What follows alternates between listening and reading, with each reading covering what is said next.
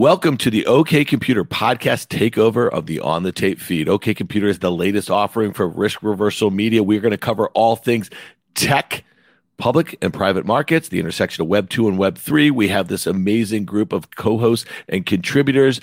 This is going to be in the On the Tape feed for a short period of time. So please follow OK Computer in your podcast stores so you get new episodes every Wednesday on your phone. Thanks. Welcome, listeners, to the inaugural episode of OK Computer. We have a great episode for you today. I sat down with Meltem Demirors of CoinShares. We try to get to the bottom of why everybody's dunking on Chris Dixon or attempting to do so, at least on Twitter, about the Web3. I also had a great conversation with Rick Heitzmann of Firstmark Capital and Packy McCormick of Not Boring Capital on some of the biggest trends in public and private markets markets and tech in 2021 and what we might see in 2022. And finally, I sat down with the brilliant Katie Stanton of Moxie Ventures. We took a deeper dive into some of those private tech trends and what she is looking for in 2022. So please enjoy. Hey, listeners, it's Dan here. I want to tell you about a company that I'm really excited about. It's called Current. It's a fintech company that's completely disrupting traditional banking. I'm a new Current customer. It's already helping me and my entire family manage our finances, all from one easy to use app. So try Current for yourself and get the app by going to current.com slash OK. That's current.com slash OK. Current is a financial technology company, not a bank. Banking services provided by Choice Financial Group, member FDIC, and Cross River Bank, member FDIC. All right, here we are. This is OK Computer. I'm Dan Nathan. This is Meltem Demirors. You know her. She is the Chief Strategy Officer at CoinShare. She has joined me over the course of 2021 and my partners on On the Tape, but she is now one of the major voices on OK Computer. W- welcome very much, Meltem. Glad to be here very much, Dan. You know, I still remember. Right, I, I think uh, I misspoke there. no, it's perfect. You say, oh, you're going to say, I still remember back in February when you were dunking all over me? Is that what you're going to say? Well, look, the episode was called Battle of the Boomers and what can oh, I say? Yeah. You, you and I delivered. It was spicy. It was spicy, which is one of the reasons why you and I have had a lot of great dialogues over the course of this year. And you've actually, you really helped educate me and you've educated so many people, not about specific things as it relates to your views on crypto, but you're kind of opening their mind, you're changing their frameworks a little bit. Is that fair to say? And look, I think that's my objective, Dan. I certainly don't believe that I have all of the answers. If I did, I would not be here. I would be on an island somewhere, just cashing yeah. in. No, but look, one of the really fun things things about being in the crypto industry and having been doing this since 2015 when it was just Bitcoin, right? Is I'm learning along with everyone else. And I love sharing what I'm learning. I love disagreeing with people. I think in the areas where we disagree, where we have differing perspectives, that's typically where the truth lies. And it's typically halfway between, you know, what we believe to be true and what actually ends up materializing. So I think it's good to have those conversations with people who have a totally different worldview. We just talked about you dunking on me back in February. It seems like everybody is trying to dunk on Chris Dixon. Why is everyone dunking on Dixon on Twitter here? You know, last week, it was December 13th, he tweeted something in regards to a New York Times article about a woman down under who had the at Meta Instagram handle and the, and the company, I guess, took it back from her briefly. And Chris Dixon said, in Web 2, you are just borrowing things until the actual owners change their mind. Alex Stamos, who's a big on Twitter, former head of tech, I think, and security at Facebook, responds in Web3, you own something until a 17 year old in St. Petersburg borrows your 32 byte private key for 100 M's and steals your entire life savings with no recourse. Give it to me here. What's going on here? Because obviously, Chris is working on, you know, protocols about an open web for Web3 going forward, and Alex is still firmly believes believed in some of the kind of trust and safety mechanisms of Web 2. So let's talk about that tension. One of the mental models that I really like is um, it's just re- researcher Carlota Perez, um, researcher at MIT. She wrote this great book on technological revolutions and financial bubbles. And basically, the pattern is there's a new technology that comes out, people get really excited about it, a bunch of capital gets deployed into it. And typically, the promise of that new technology is nowhere near, right? Right? The production value that people are assigning to it in the private capital market. So you see these crazy bubbles, crazy valuations. Then people start using this stuff and they realize, wait a minute, none of this is anywhere near the promise of, of what we thought it would be. Valuations come down, you see the bubble pop, and then when that happens, the actual building continues and the production value of that technology theme catches up with a paper value and that cycle begins all over. And in Web3, we see similar thing happening. There's a lot of pontification. You know, I love to call it like the VC thought boys. You know, they're out there, they're pontificating. I'm not a VC, I'm a vibe capitalist, as I like to say. But, you know, you see these think boy threads on, on Twitter about how Web3 is going to change everything. And the reality is, like, we're still in the early innings and there's a lot of things that are just so, so, so early. And at the end of the day, you know, Web3, it still has owners, people own these protocols, and the promise of what we're building and the ultimate end vision isn't here today. This is a very long cycle. It will take time, and we're just starting to understand some of the potential implications. So I think what you're seeing here again is like there's a whole group of people whose identity, their net worth, the way they conceptualize themselves is 100% based on their success in the world of Web 2. So the idea of Web Web3 and these concepts is number one, completely unrealistic to them because it totally defies everything they've experienced in their lives and how they've come to define themselves. And number two, I think it's fundamentally threatening because the idea of Web3 in and of itself is the end of Web2. And I honestly actually believe that the truth is probably somewhere at the intersection of the two because at the end of the day, one of the interesting other conversations happening is on the infrastructure side. Web3 utilizes Amazon Web Services, right? Like AWS goes down, some Web3 services go down. We're utilizing a lot of Web2 infrastructure. We're marketing Web3 via Facebook and Instagram. We're using WhatsApp. So, again, I think one of the things we have to realize is there is a fundamental relationship between what's happening in Web2 and what we're building in Web3. And at the end of the day, a lot of the value accretion from Web3 will also go to Web2 companies who are making profits on the back of what people are building in Web3. So, I think that tension is definitely there. And again, I think the truth probably lies somewhere in between. But again, both people in this conversation have a vested interest in articulating a very specific narrative that suits their own sort of portfolio, right? Like, look into my portfolio and gaze into my soul is definitely true here there's none more than at Jack. So Jack Dorsey, he just stepped down a few weeks ago as the CEO of Twitter. We know that he's a founder and he is 100% a Bitcoin maximalist, right? So he tweeted this last night, and this kind of created a bit of a shitstorm on Twitter, among crypto Twitter here. So Jack tweets, You don't own Web3. The VCs and their LPs do. It was never escape their incentives. It's always ultimately a centralized entity with a different label. Know what you're getting into. This was really interesting because I'm sure you were watching this play out last night. Chris Dixon got in there a little bit. He says, First they ignore you, then they laugh at you, then they fight you we are here. Then you win. Jack comes back at him. You are a fun, determined to be a media empire that can't be ignored, not Gandhi. All right, give, give it to me, Meltem here, because you, you did not weigh you did not weigh into this. Some people that you you know and love, and that I know and love, did get in the middle of this, and it was kind of interesting. What's going on right now? I think the truth lies somewhere in between, right? One of the promises is web, of Web three is, hey, instead of capitalists owning these protocols, owning these networks, communities can own them truth again, halfway in between. The reality is, it used to be in traditional VC, typically a seed investor would own 20 to 30% of a company. A lot of the largest VC firms in the world, including Andreessen Horowitz, by the way, made their billions, their LPs made their billions owning really large stakes of companies.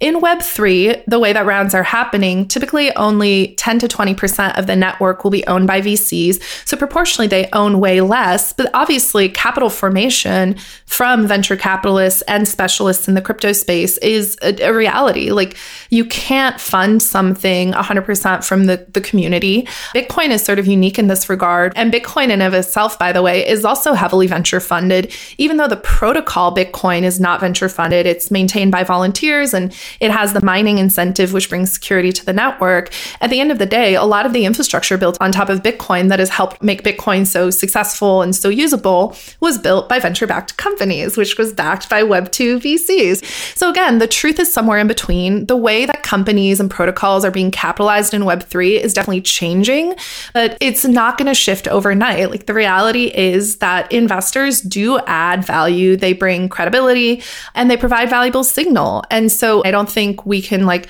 go from the world we're in today flip a switch and all of a sudden everything is funded by community capital, there's going to be a natural sort of evolution. And we're still in the early stages of figuring out what models work best. But at the end of the day, the reality is that ownership models are changing and VC firms own proportionally much less of these new protocols and networks than they might have if they were Web 2 or highly centralized companies as opposed to networks and protocols. So, why is everyone dunking on Dixon? Is it that he has that A16Z next to his fund's name because it's this? Uh, again, you know, I, am just curious because you, I mean, you're out there, you're kind of in the trenches, and I, you have people who have that you've met on Discord, and they have five followers on Twitter, and they're probably some of the smartest people working in this space. And so you're not one of these people, and I know you well at this point. I mean, you first, you and I first met in 2017. You were knee deep in this ago. stuff back then. you know what I mean? And dispelling a lot of this stuff. So why is it that? Is it just that it's this big institutionalized organization? And listen, by all accounts, the guy's brilliant, right? And and Dixon's yeah, going to wait this thing out. He waited out the 18, 19 period and he's still here. Chris is lovely. He's a friend and huge fan of Chris's. I think at the end of the day, one of the things people are reacting to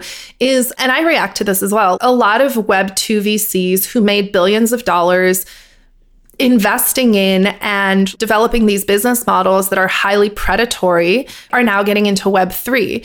Chamath is another person like that. He designed the product and the monetization methodology at Facebook. Now he's dunking on Facebook. So I think it's really interesting, right? Like the people who are directly responsible for the dystopian version of Web2 that we have today are now getting into the game and saying, hey, new opportunity. I'm going to reposition myself as a Web3 pioneer. And like you can smell bullshit from a mile away. And that's not not to say this is this is bullshit and that people can't change their perspective, but at the end of the day, there's like zero recognition of the fact that these people have gotten to where they are building and promoting Web 2. And so one of the questions I always ask is like your cap table is a reflection of who you want to enrich in this world. And if you tell me that you want to democratize finance and make finance better, yet all of your cap table and all of your backers are people who built the modern financial system, how the fuck are you democratizing capital for how are you going to democratize finance, right? So I think there's this interesting pattern of the people who are in power, the people who have capital to deploy, in many ways are directly responsible for what we have today. And so there's an incongruent sort of perspective there. I think again, what people are reacting to is, you know, you can't have it both ways. You can't have a business model that's entirely predicated on control and ownership while articulating the benefits of lack of ownership. It like that doesn't really resonate because it's disingenuous. And so I think again, what we have is this disconnect where like the ideology is a bigger part of the narrative than the reality. And people are not that stupid, right? People see the reality. So I think on both sides, there's just a lot of grandstanding. And again, the truth is somewhere in the middle. Yeah, let's let's hit a tweet of yours. You are prolific on Twitter here. This was a New York Times article yesterday. Tech executives and engineers are quitting Google, Meta, Amazon, and other large companies for what they say is a once in a generation opportunity with crypto. You said you quote tweeted, "So all of these readers and the paper itself hate big tech, but they also hate talent leaving big tech to work in a new tech industry. I don't understand what you want. I'm so perplexed. Give it to me. Why are you so perplexed here? Well, and look again, this is exactly what I was just alluding to. People are dissatisfied with the current structure of the internet and ownership and censorship. And the New York Times always has its knickers in a twist about big tech, right? And they hate big tech.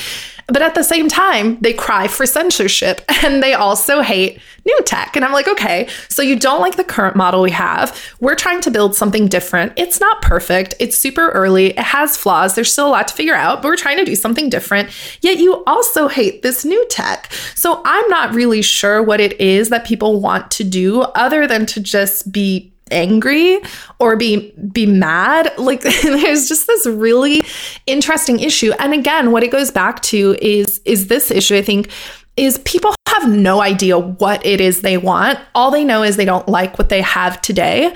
And one of the things that I struggle with, right, is if you don't like the status quo, then you take steps to change it. That's what I decided to do with my career. That's what I'm doing at CoinShares. That's what I'm doing, you know, deploying capital for CoinShares and trying to build this new ecosystem, which I've been doing for seven years now. We're trying to build something new. Is it going to be perfect? No, but we're going to figure it out.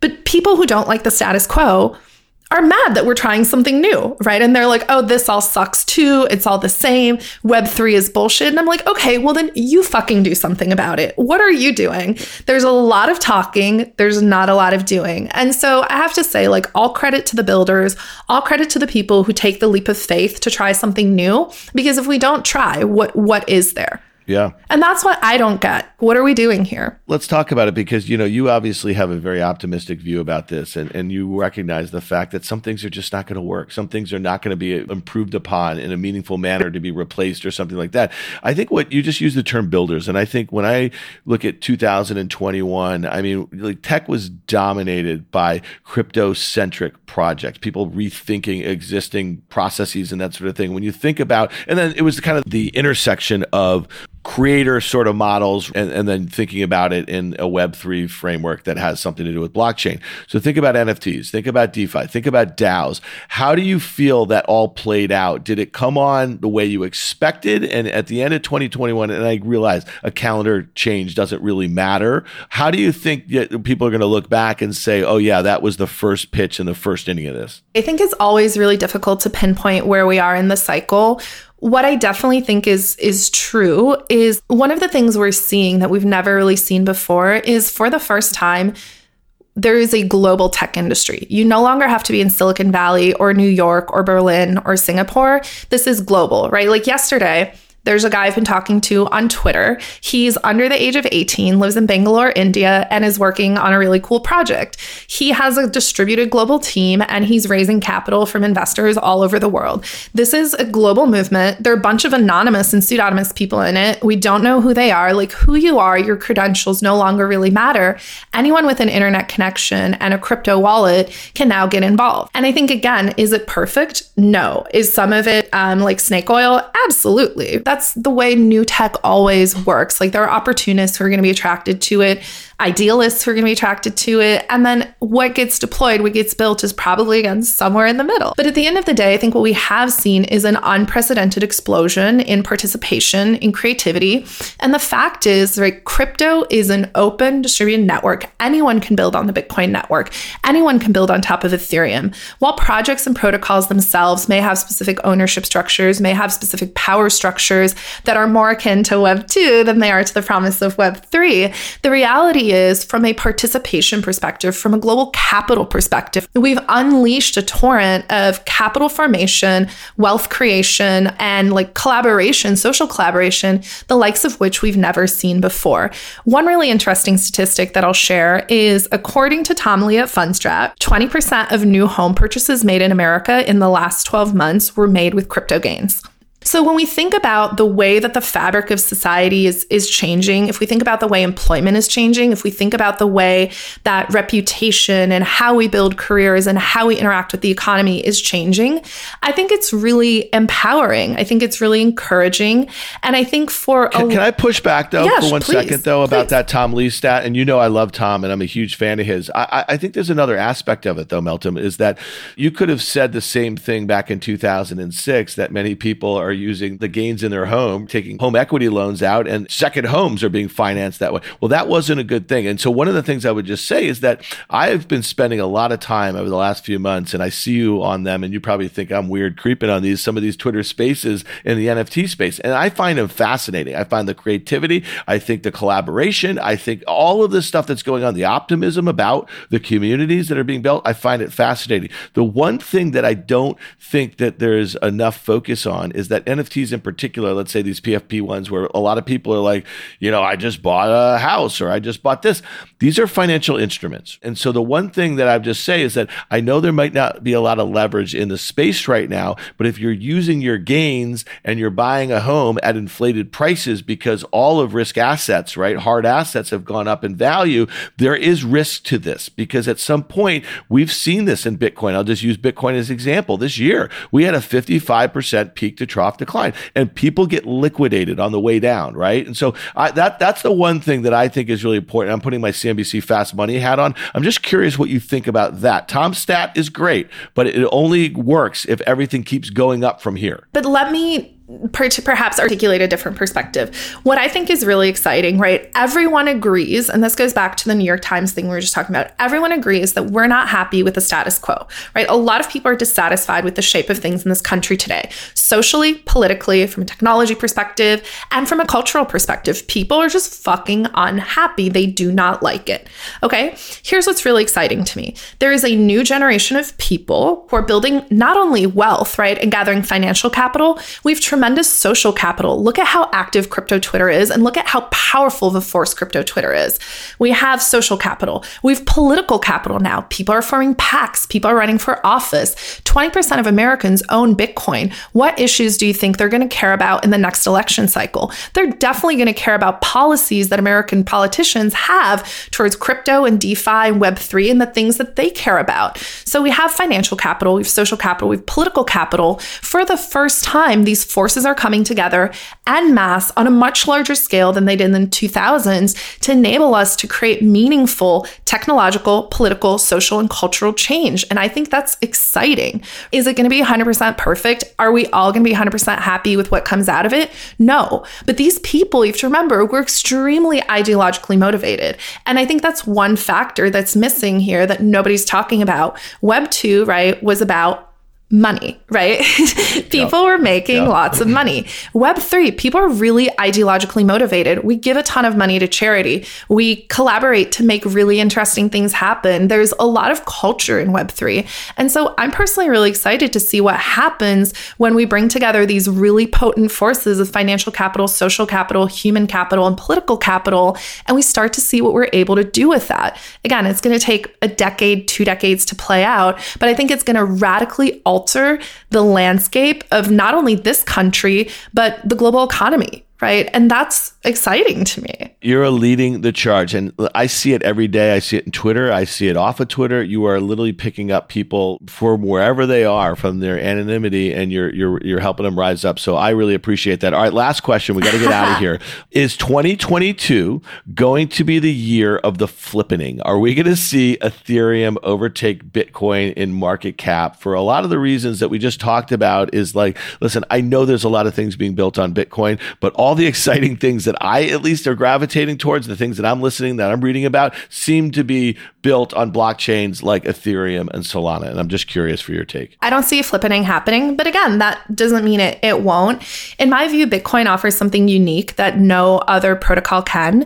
Bitcoin is the only protocol that doesn't have a foundation, doesn't have a marketing department, doesn't have like salaries that pays people, doesn't have tokens that were sold to VCs. Like Bitcoin is the first and it's really unique in a number of different ways ways.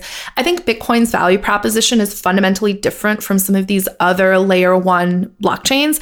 At the end of the day, like Ethereum, Solana, Avalanche, all these other new L1s, right? What they're creating is they're creating secure financial compute, and the demand for that secure financial compute right now is exceeding the supply. So I think we'll continue to see L1s. We're seeing assets moving cross chain. Like Ethereum is too expensive for people to use, so people are moving to Solana. Solana is now becoming too congested and too expensive to use, so people are moving to Avalanche. This is a classic sort of computation and infrastructure problem.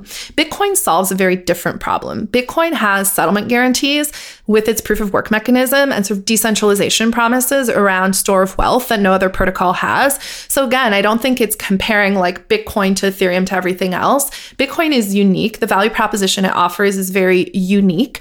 And I think again, a lot of people try to compare and contrast. Like it's not like picking a color for your sofa, right? Like they're not the same. These are very different things. People try to act like block space is is fungible between Bitcoin and other protocols. It's not. Bitcoin's very different in its value proposition and I think that will continue to be the case, especially as governments start seizing assets, um, as we continue to see more government intervention in different protocols. And also as we continue to see, you know, as these protocols grow, they have have issues in terms of scaling and they're in fact like fairly centralized, which is totally fine. But that's not the same as Bitcoin. So, in my view, flippening not imminent doesn't mean it won't happen, but I don't think it's going to happen in the next cycle. That was awesome. Listen, uh, you know what? I feel so fortunate every time I have the opportunity to talk to you, and I'm so glad that listeners of OK Computer are going to get to hear you frequently like this, uh, Meltem. Thanks so much for joining us. Have a great holiday. We'll be back soon. OK Computer, thank you. Stick around for my conversation with Rick Heitzmann and Packy McCormick. With CME Group's micro-sized futures and options, you can access the same transparency and liquidity of the benchmark contracts with less upfront financial commitment. Diversify your portfolio and manage your exposure with the flexibility of CME Group micro contracts in crypto, metals, FX, energy, and equity indices. Learn more about what adding futures can do for you at cmegroup.com/micros. All right, guys, let's get into it here because you know what? We got just a little bit left in 2021. And I think from an investment standpoint, like one of the things that we want to do here is you guys are obviously very focused on private tech markets. You're obviously also very in tune with what's going on in public markets. And there's a lot of intersections that's really important when I think investors kind of consider the goings on here. We're going to break down those topics here. This is going to be the intersection of private and public tech, the intersection of Web 2 and Web 3 here. And so when I think about 2021, and you keep hearing this at this point of the year, is that any prediction that you might have made about COVID or about markets or about this at the start of this year is kind of out the window. But I want to start with this. Last week, Time Magazine anointed Elon Musk as their person of the year. Now, what happened with Elon Musk this year? A whole heck of a lot happened. Uh, obviously, he split up with Grimes, and that's very sad. But his stock. That's why he got it. That, that was the most important headline. You're not burying the lead, are you? I think that got most of the clicks there for Elon this year. But obviously, that rise in the stock where it was trading north of $1 trillion and really encapsulating what 80, 90% of the entire global market cap within the auto space here. And it just is reminiscent of 1999. Rick, you remember this really well. There was a lot of enthusiasm about tech, it was a widely participated sort of thing in the investment community. And what happened to Amazon over the next two, two and a half years or so? It lost 90% of its value. And and in that same week, we were tracking Apple as it was about to break or breach the $3 trillion market cap level. So to me, that all felt a little bit of toppiness here. So get in there. I want to hear what you guys have to say. And 20 years ago, Apple almost went away. If Microsoft didn't throw them a life preserver, Apple would have gone away. But some of the things feel a little bit like 1999, looking at kind of the New York NFT and crypto parties from a couple weeks ago. That was reminiscent of low business model, maybe no revenue, but the best tequila type parties. And you know the parties were great a couple weeks ago. The parties were great in 1999, but as you saw, maybe in 2000 to 2003, the hangover was pretty severe. So we're not sure whether we're 99 or 98 or 97 today, and it's probably different for each part of the market. But you know, when the party's that good, the hangover could be quite bad. First off, I just want to say the fact that Elon Musk is Times Person of the Year is fucking awesome. The guy is single handedly trying to bring us to space and save this planet. And so I don't know. I saw a lot of the commentary online. Obviously, some people hated it, some people loved it. But the fact that you know people have a role model now to look up to who's a little bit out there, but solving really, really, really hard problems is a great thing. Kind of market cap aside. So props to Elon Musk. Wait, he's taking the moonshots, right? I mean, that's the person of the year, the person that takes gigantic risk and is getting rewarded by it and is standing up for himself. If you see the back and forth with him and Elizabeth Warren, he started companies that everybody thought would fail against all odds, taking on the auto industry, and maybe the only thing bigger in that is space. Almost lost everything, doubled down on himself and now being greatly rewarded. I think the person of the year, especially in the US, where we hopefully applaud that and celebrate that type of initiative and risk taking, is awesome. All right, let's talk about this for a second, though, because, you know, back in May, Packy, this was one of the first posts that you wrote on Not Boring that really caught my attention. And I was not kind of dialed in as much on some of your Web3 musings prior to this, but you wrote a post called The Great Online Game. And at that point, you basically said Elon is winning it. Like you talk about post your children, that sort of thing. Explain a little bit of that thought process. He had just gone on SNL, he had just been pumping Doge, he had just been fighting with the SEC or fighting with senators and this, that. like to your point, the guy don't give a shit, right? And so, what was the inspiration of that post? And explain that a little bit to me because I shared that all over the place. That great online game, I thought was a fascinating take. Where are we now, six, seven months later, with that?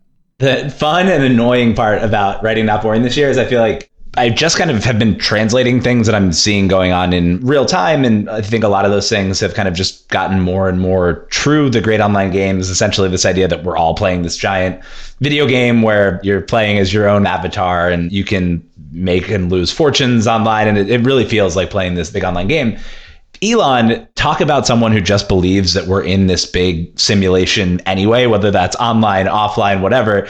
He views kind of all of the rules as suggestions, maybe. And so that can be physics, that can be the SEC, all these things that seem like kind of like immutable, really hard rules. He's just like, ah, they're not really rules. And so it's been interesting to watch him play. Some of that's been annoying. I frankly think the fact that he pumps Doge so hard is kind of weird and counterproductive to everything else that he's doing. But it all kind of comes with the territory. If you're going to break the rules everywhere, then me as an observer can't pick and choose. The only thing is, is that the chickens come home to roost. That's the one thing. He's playing a game where the stakes are very, very high when you think about it, right? If they're cutting corners as it relates to making rockets, people die. And think about all of the focus on self driving and anytime there was an accident or a fire in one of those cars. So I just just feel like he's actually on the razor's edge with a lot of different pitfalls here.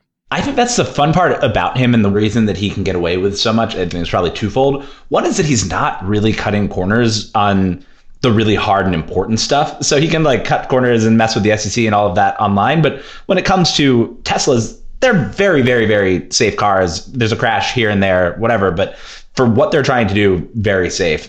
The rockets I mean, rockets do explode. It's a terrible thing. Obviously, these are unmanned, so not the end of the world. But that's kind of part of the calculation that you're doing. It doesn't seem like he's cutting corners there by any stretch of the imagination. So he's very serious about those things and then messes around with everything else. I think the other is like he's kind of running the Uber playbook at just a massive scale. So the Uber playbook was like come into a city, get customers to love you and then break whatever rules you want because all the constituents love you and will defend you. He's doing that like on a global scale, which is break all the rules and then millions and millions and millions and millions of people will defend him and hold him up as a hero. So because he has kind of that power at his back, I think he's able to get away with a lot more. Yeah, and it just builds on itself. That builds confidence, which builds more followers, which builds people supporting him. It'll be interesting if someone had to take a Twitter vote for president of the metaverse or whatever that may be, supreme ruler of the next hundred years. That DAO would be quite important. I think Packy anointed him as the king of the metaverse in that great online game here. What I find really fascinating is just easy to make comparisons. The Jeff Bezos, the cover of Time, Man of the Year, 1999. They used to call it Man of the Year. Now it's Person of the Year, which I think makes a whole heck of a lot of sense here. But also Apple. $3 trillion in market cap. It seems like over the last two years, we were on trillion market cap watch, then 2 trillion. You know, it's kind of like skipping trillions here. Those two things happening in the same week is pretty fascinating to me. It's like you hear that expression, no one rings the bell at the top. That seems like my ears are ringing a little bit here, guys. Talk to me about that. Rick, you were around during the 2000. We had Y2K. We had this newfound tech utopia that was the World Wide Web. We had just a lot of really innovative things going on. The sentiment, though, overtook the reality of a lot of the tech at the time and its, I guess, broad use cases. Yeah, I think what you're seeing now is the businesses are a lot more real and the opportunities are a lot, lot more real than they were 20 years ago. And so you're seeing businesses evolve, getting real customers, creating real revenue, having real business models. And then the question is, how do you value those businesses, right? So multiples are now several orders of magnitude different from historical norms. If you think companies used to trade at 20 to 30 times earnings. Now they're trading at 30 to 40 times revenue.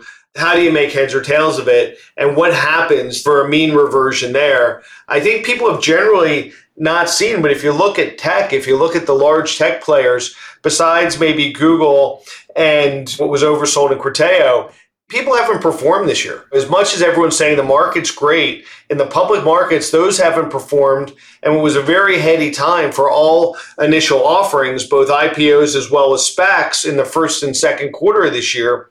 A lot of those have gotten crushed.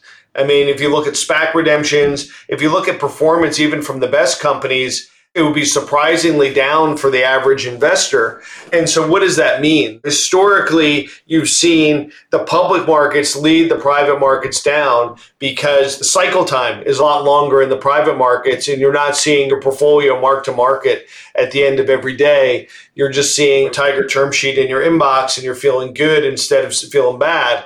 But I think it's definitely a time to lift your head up and be thoughtful and think about where are we in this cycle. As of where we're recording it, you're going to see Powell come out with probably some talks or even some actions on raising rates.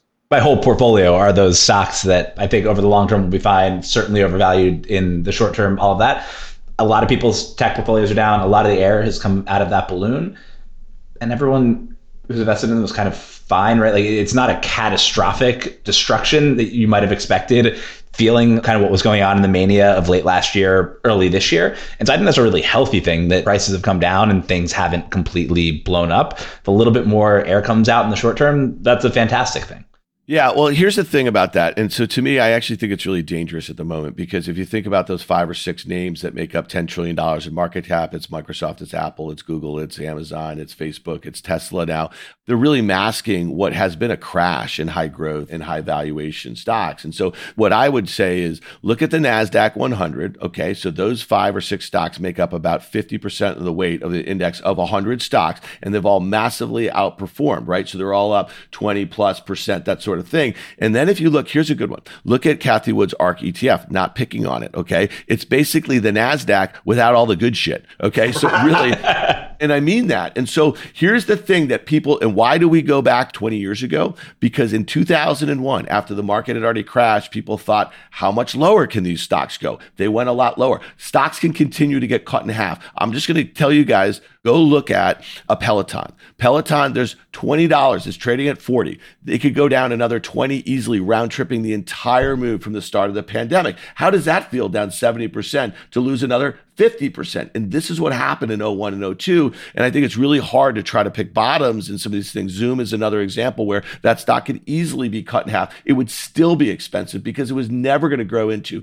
a 50 times sales multiple, that sort of thing. So these are just things that, again, maybe the framework has changed. I'd love to hear, though, from you guys. Rick, you just mentioned keep an eye on the public markets as a leading indicator. How do you think the private markets are shaping up into year end 2021 and what will be most different as we enter 2022.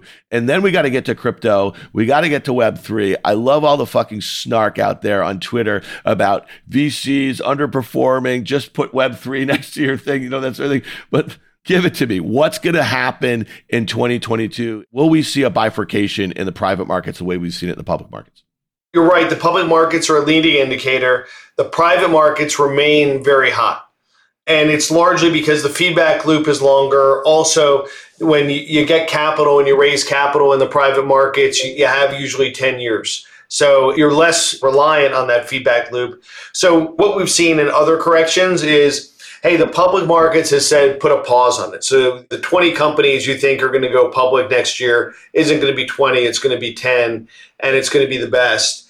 And then the second phase of that is all right, we're taking a pause. Let's go back and look at business models and let's go back and look at execution and how companies are performing. I think in the public markets, the best example of that's been DocuSign, where I think about 10 days ago, they lost $22 billion of market cap in a day. And it was largely because everything worked out perfectly for them. They had a huge head start, they had the huge brand and digital signatures everybody went with the pandemic, so you weren't getting wet signatures anywhere. At the same time, they were still losing a massive amount of money. And then all of a sudden, growth started to slow. And folks said, How if growth is slowing, competition's increasing, and you had the perfect storm? How could you still be losing this money? And the analyst said, What does this business look like on a steady state business model perspective? And the answer, frankly, was sounded a lot like, I don't know for a $50 billion company and they lost credibility. And I think whether you're an analyst, a public market investor, or even a private market investor around a partnership table or wherever it will be, people are going to start asking those types of questions of what's the end state of an industry look like? What does your business model look like? And what do you look like when you grow up? And folks are going to have to start pointing to something else besides top line growth. Hey, Packy, I want to go back really quickly. So you had a tweet earlier in the week, and it was placing the crypto market cap we were just talking about these amazing market caps and the concentration in some of these large tech names. So crypto is, you know, it, it's hovering around 2.2, 2.3 ish trillion dollars. And when you think about that, there's probably a lot of other assets associated that maybe brings that up to three. And when you think about the Russell 2000, which is the small cap index of 2000 stocks, it's not that far off from that entire market here. And you and I were going back and forth on your tweet about this. I think it's really fascinating. You asked me, what would you rather invest in? Or what do you think's higher five years from now? Seems like an easy answer to me. I'd love to hear your take on that. Yes, I tweeted a chart that was pulled together in two seconds. I forgot to include Google on it, all of that, but essentially it put all of crypto, all of Web3, anything with a token in number three in terms of market cap. And I tweeted Rorschach. So some people can look at that and say, like, holy shit, crypto is overvalued. I can't believe it. Where are the profits? I can't believe it's bigger than Amazon, all of that. The other group can look at it and say, oh my God, it's so early. If all of crypto is not even as big as the biggest company, then we have a long way to go. I think I'd come out probably on that side. There's a couple of reasons. One, I was 12 years old in 1999, and so I haven't felt this pain before. And my only view on this is zooming out and looking at it and looking at what happened after 1999 and after 2001 and, and how much higher we are now. And so if you can take that patient perspective, I fully expect, and we saw a pullback, I might have top ticked with that tweet. Saw a pretty big pullback in the crypto markets over the past week. I'm really not worried about it. More and more people are building. Big companies like Stripe have announced efforts to move into crypto where it makes sense for them. Nike just acquired RTFKT, which is a kind of digital collectibles brand. And so there's a lot of just activity happening. And so whatever happens the next year or so in terms of price, like, yes, it would feel awesome if my portfolio of Web3 investments were all up. But in a decade, do I think that that number is going to be much, much, much higher? Absolutely. Yeah. And if we're in this institutional adoption phase right now, is it still likely that we're going to have these 50% peak to trough declines? We've already seen it in Bitcoin this year, and we came back 150%, but now we're down 30% from those recent highs.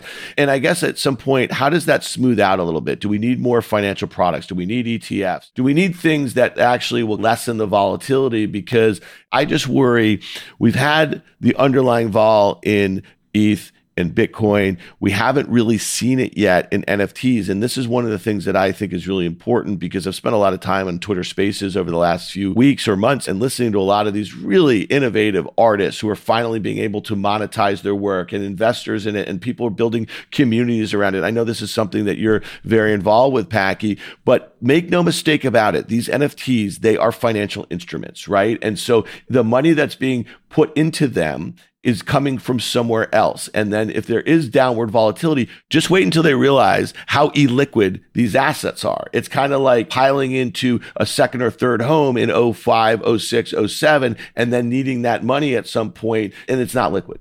The best advice that people have been giving this whole time as the NFT market was incredibly hot, all that was buy things that you want to own, even if they're worth zero. I think there are going to be a lot of people who try to speculate on projects who end up losing their money. And I think that's a totally fine and healthy thing.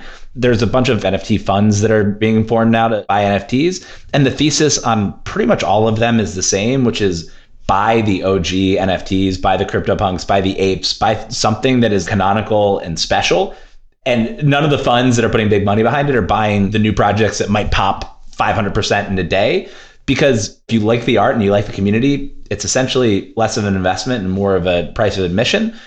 Isn't it a bit of a rig game though? You said buy the punks, buy the. It's just celebrities. It's just really, really wealthy people now who are able to do that. And so then the stuff that's going to be the next hot thing, the next punk, the next ape, or something like that, you got to be in on that drop. I follow you on Twitter, Packy. I know you're trolling a lot of these stories and trying to figure them out. And so it doesn't seem that accessible to most people at this moment and I even get left behind. But I guess the point that I'm trying to make here is like, if you want to do it as an investment, go buy a fractional piece of a punk. There are ways to do that yeah. also.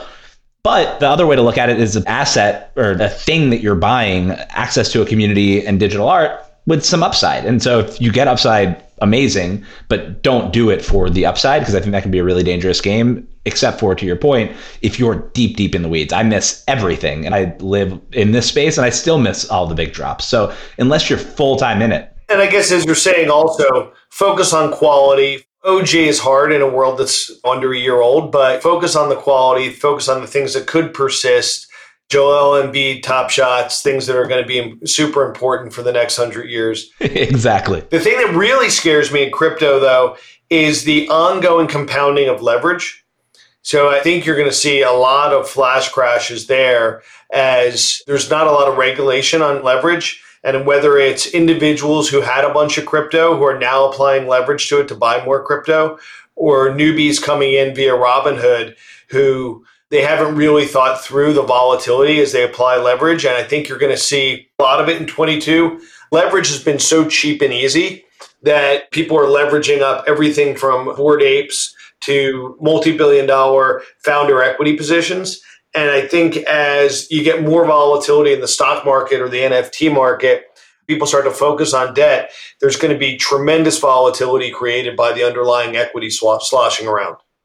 100%. I mean, I think for the regular retail investor, you'll get hopefully the back end of that, except for through Robinhood. It's actually, with all of the DeFi products out there, it's not simple to figure out how to get a ton of leverage in Web3 unless you're doing it through a platform like a Robinhood where you can trade crypto on margin. But if you want to go access loans through a DeFi protocol, it's not super simple. So it's not like the least sophisticated people are out there getting leverage on their crypto trades. But agreed, I think that's that's bigger. I personally have zero leverage. You could even see the most sophisticated people who go down to some is good, more is better. And you know, even if you look at volatility in the stock market, sophisticated public market CEOs who are leveraging the thing they should know the most about, usually their own company, have blown up because whether they maybe believe a little bit too much or don't want to sell and diversify because it's been so good to them and leverage comes so easy, that's where you get scared. That creates both buying opportunities and volatility as you're going to see flash crashes and you're going to see assets that irrationally drop. But you're also going to see assets irrationally drop and go away. The way that I'm personally playing it, and obviously none of this is financial advice, is to be un- unlevered and have cash available when things inevitably dip and crash short term. But every time ETH goes below $3,800, like I have a bid. And I think there's that group out there as well that appreciates those core assets. Packy, let's talk about that real quickly because to me, I find, and you and I have talked about this, and Rick and you and I have talked about it separately. I just find the story for ETH so much more interesting as I think about it from a technology standpoint. I know, Packy, you feel very similarly. Are we going to have the flippening? Is it happening in 2022? You obviously wrote this great piece, Solana Summer, in August. You wrote a deep dive in Ethereum. It was called Own the Internet back in May. If you haven't read those people, go back and read them. You were not making a case for one over the other or versus Bitcoin, but really what you were talking about all of these buzzwords that we've been talking about for the last 10 minutes NFTs and DeFi, all this stuff is being built on these smart contract platforms. Are we going to finally see the flippening. I'm dumber than the people who spend all of their time in the actual crypto markets on this stuff because I'm like, yeah, I'd love to see ETH flip Bitcoin. It's more useful and there's more interesting stuff being built on top of it. And, all. and then I talk to people who are actually in it and they're like, there is probably nothing worse that could happen to the market than the flippening because if the core thing that is supposed to be the store of value is no longer as interesting, everything else is kind of built on top of that and things start to crumble. I think the more flippenings happen, the less stable any one thing might seem. So while like you think that Ethereum is much much more valuable as as a blockchain, I'm not smart enough to understand all of the second and third order effects of an Ethereum flipping Bitcoin. Yeah, Rick, you obviously made your bones in Web 2 here. You're very focused. Firstmark's made plenty of investments in the crypto landscape over the last, call it five to 10 years, probably accelerating a bit towards the end of 2021. What are some of the blockchain based technologies that you guys are really focused on? And do you expect yourself to see these investments accelerate in 2022? I think we're going to start to see a shakeout.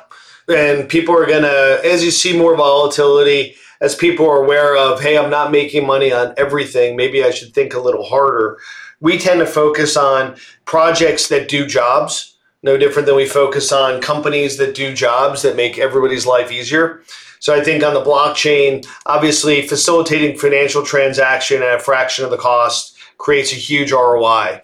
Projects like Helium, which enable a decentralized internet at a fraction of the cost and do a job with a positive ROI for everybody involved, make a lot of sense. There's also projects in quantum computing and things that are really making a difference in the world. And we tend to shy away from things that tend to create assets that are speculative rather than efficient and job doing.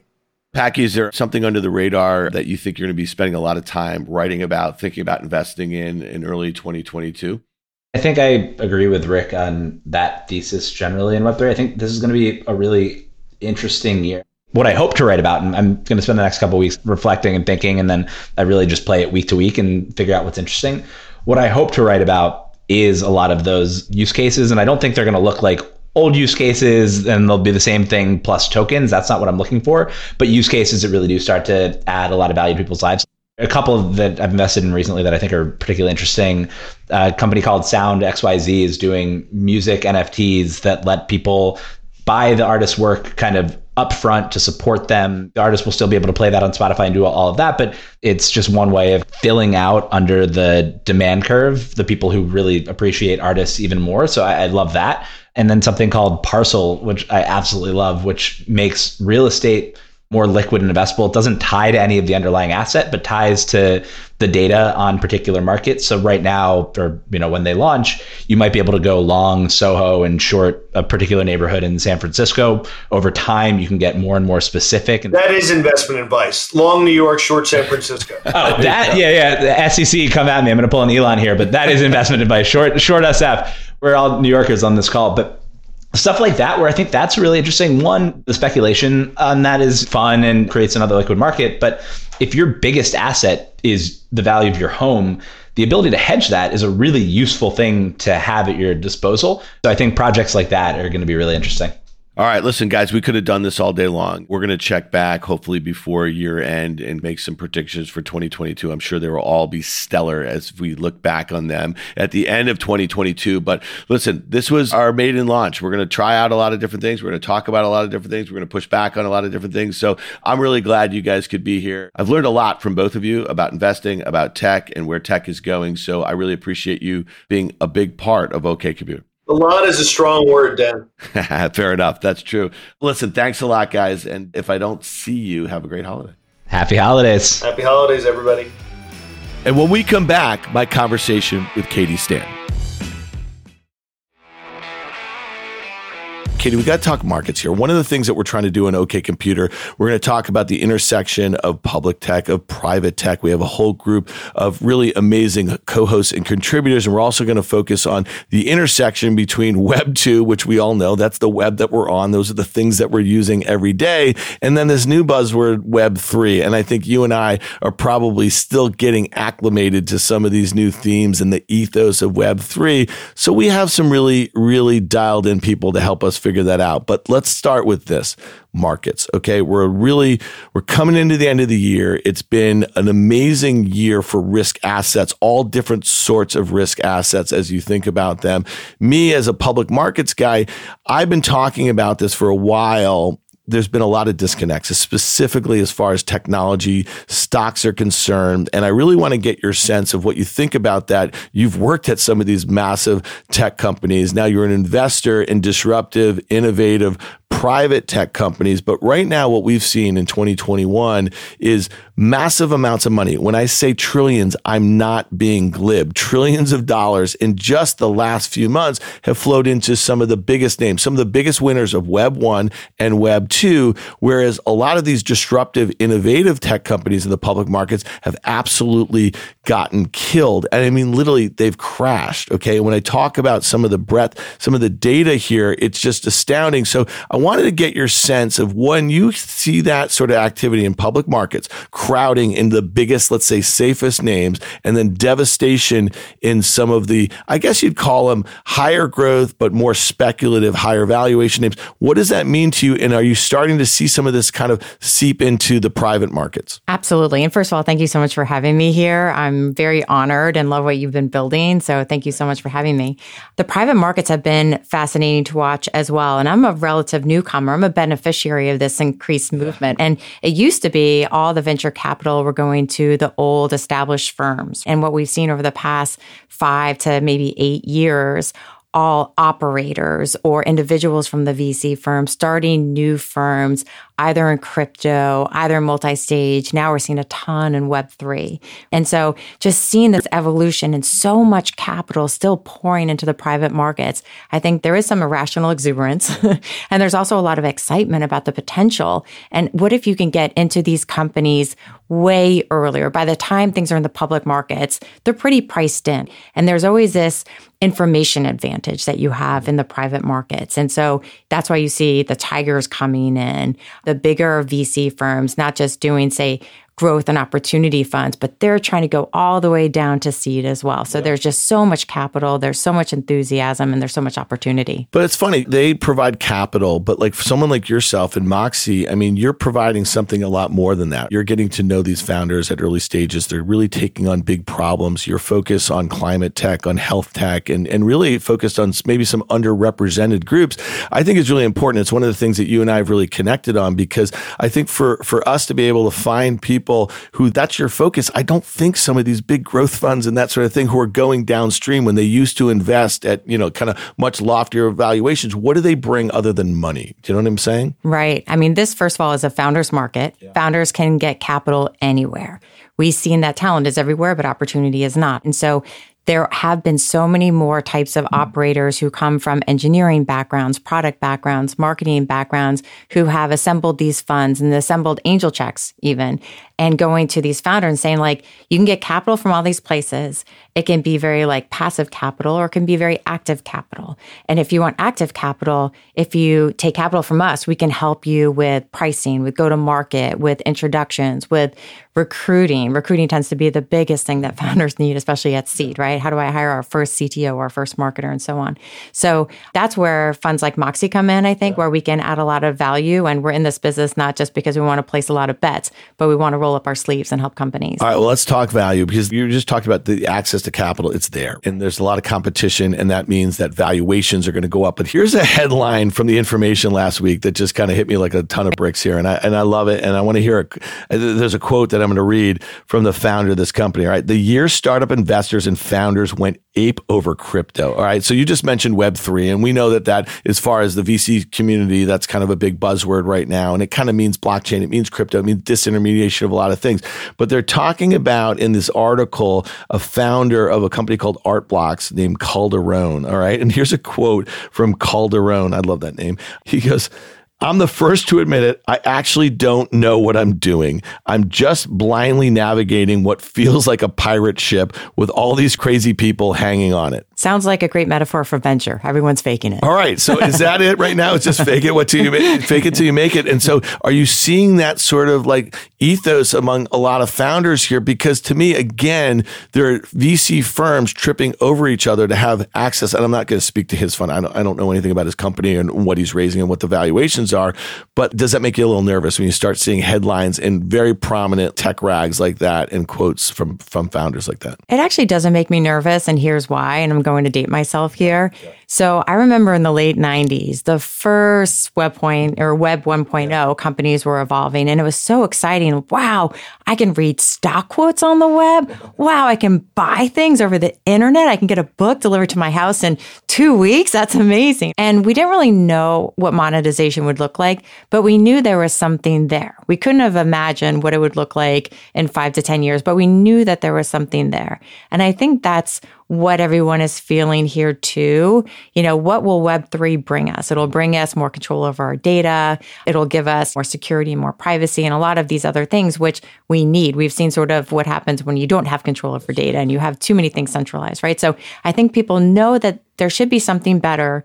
We don't know exactly what it is, but let's skate to where that puck is going and try to be at the forefront of that movement and not wait too late. Well, how do you feel behind. like are you have you invested in some companies in your first fund, for instance? I know you just launched your second fund this past year that are pivoting a bit, like because of some of these buzzwords, because of you know what I mean, some of the excitement and the potential to kind of get higher valuations. You know, that's are, are they pivoting or are you just seeing most founders kind of stay in their lane a little bit? To be honest, I'm seeing a lot of founders maybe use new language, not necessarily pivoting.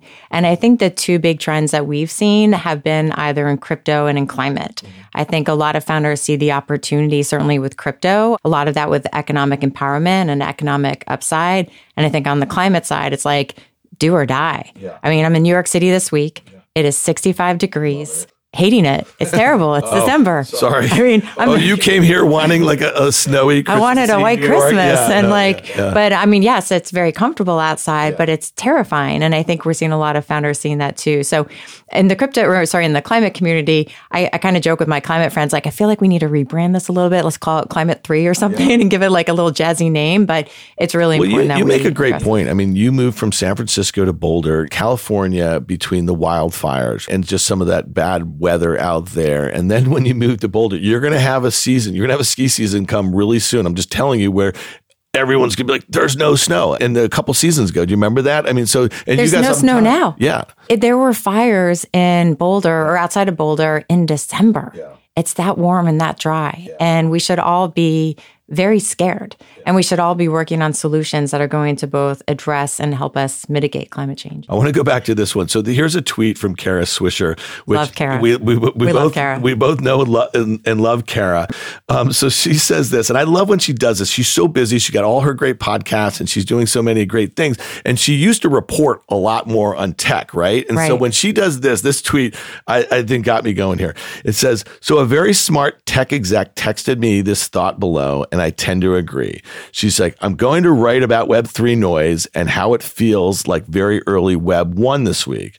So would love thoughts on this." Here's the quote from the unnamed tech exec: "If the web thing weren't being driven by total assholes, people might be more open to it. I'm just saying." All right, so you got to go look at this tweet, and you got to go look at her replies in there, and she goes back and forth on this thing. What does that mean to you? I'm not going to ask you to call out your Web3 friends as a-holes, but I'm just curious. What do you think? Is there like a different sort of mentality versus investing in Web2 platforms or Web two and a half or these Web3 people or NFTs and the Miami and all this sort of stuff? Is it getting a little a-hole-ish? There's a lot of hype and um, there's a lot of enthusiasm, and there are different types of people speaking out on behalf of the Web3 community. I'm not sure they're quite representative, but I've seen a lot of emerging and really smart people and a lot of young, is uh, women investors. So Jomayra Herrera at Reach Capital, she's a spectacular investor. She's a spectacular thought leader.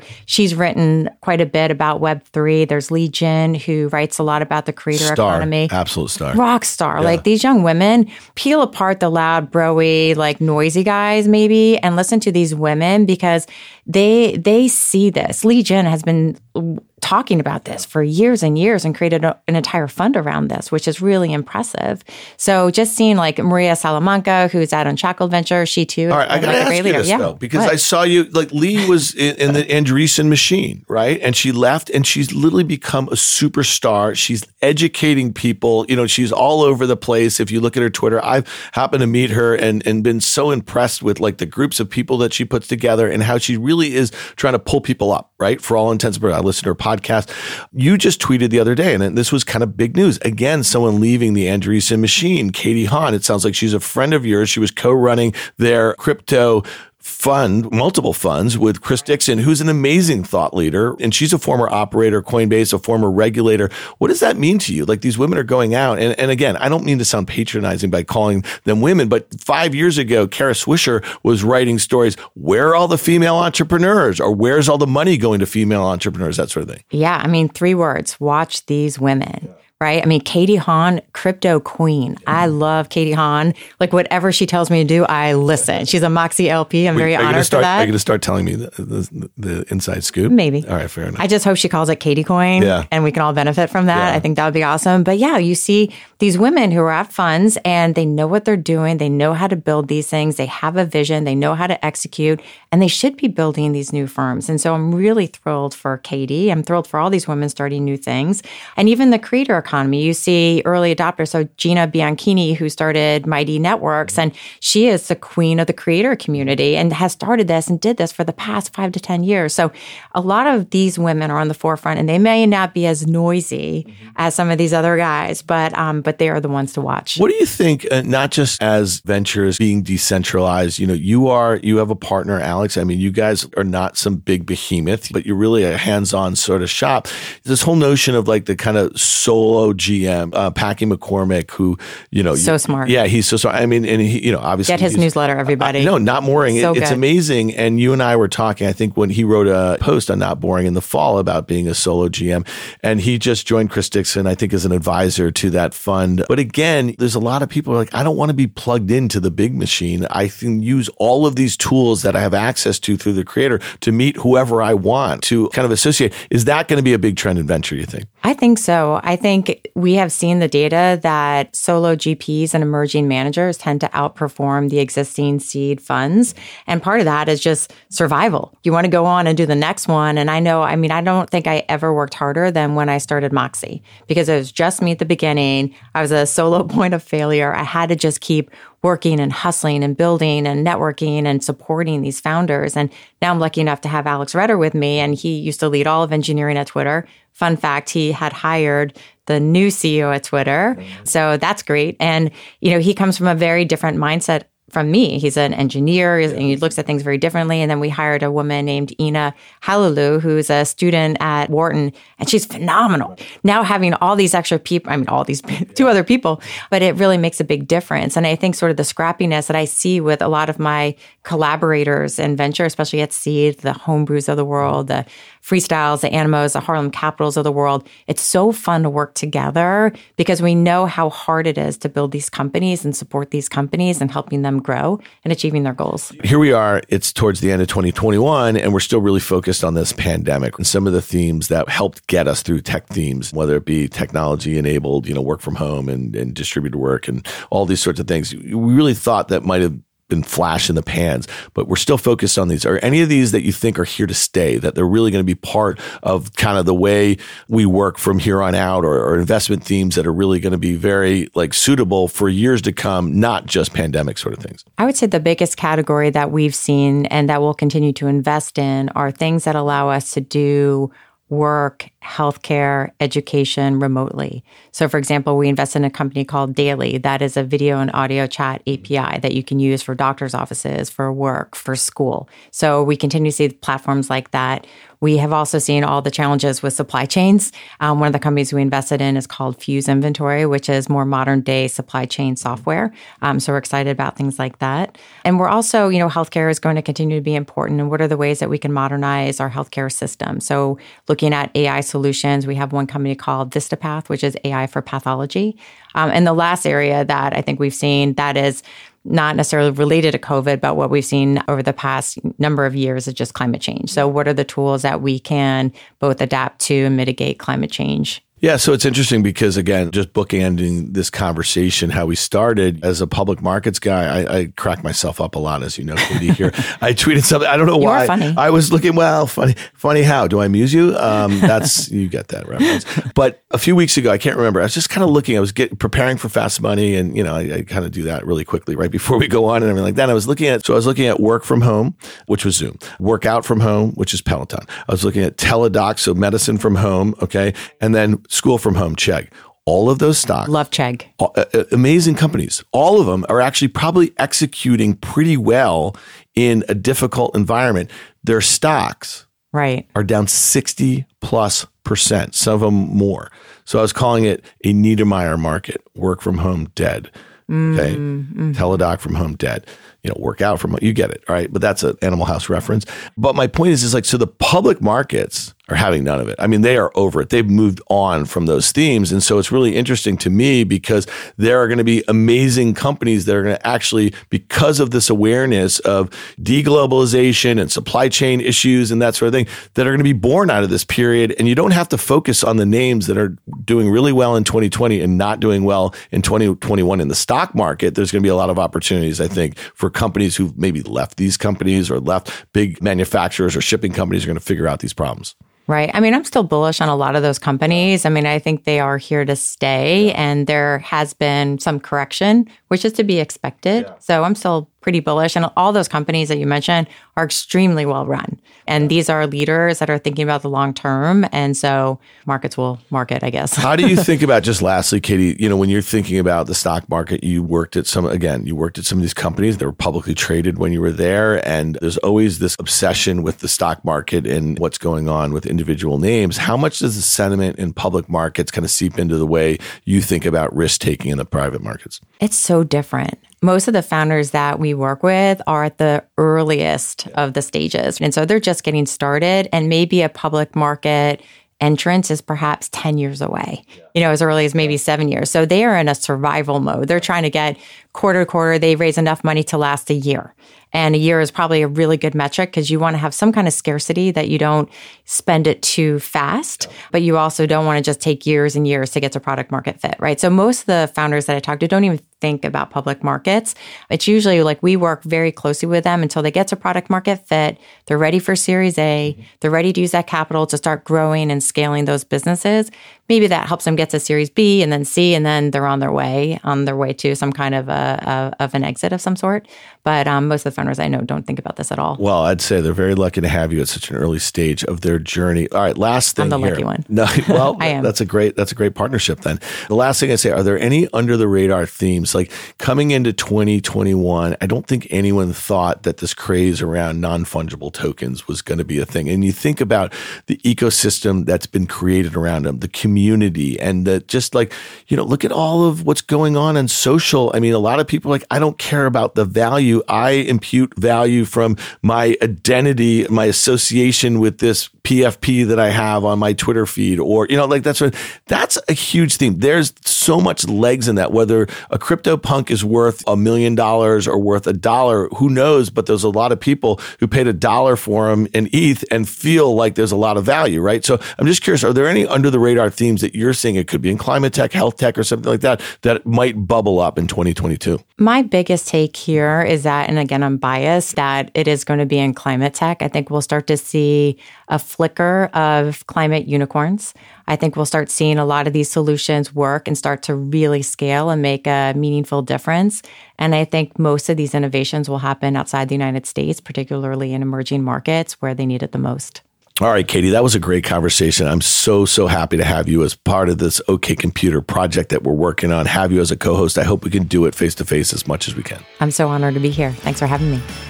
Thanks once again to Current Masterworks for sponsoring this episode of OK Computer. If you like what you heard, make sure you hit follow and leave us a review. It helps people find our show. And we want to hear from you. Email us at contact at risk reversal anytime. Follow and connect with us on Twitter at OK Computer Pod. We'll see you next time.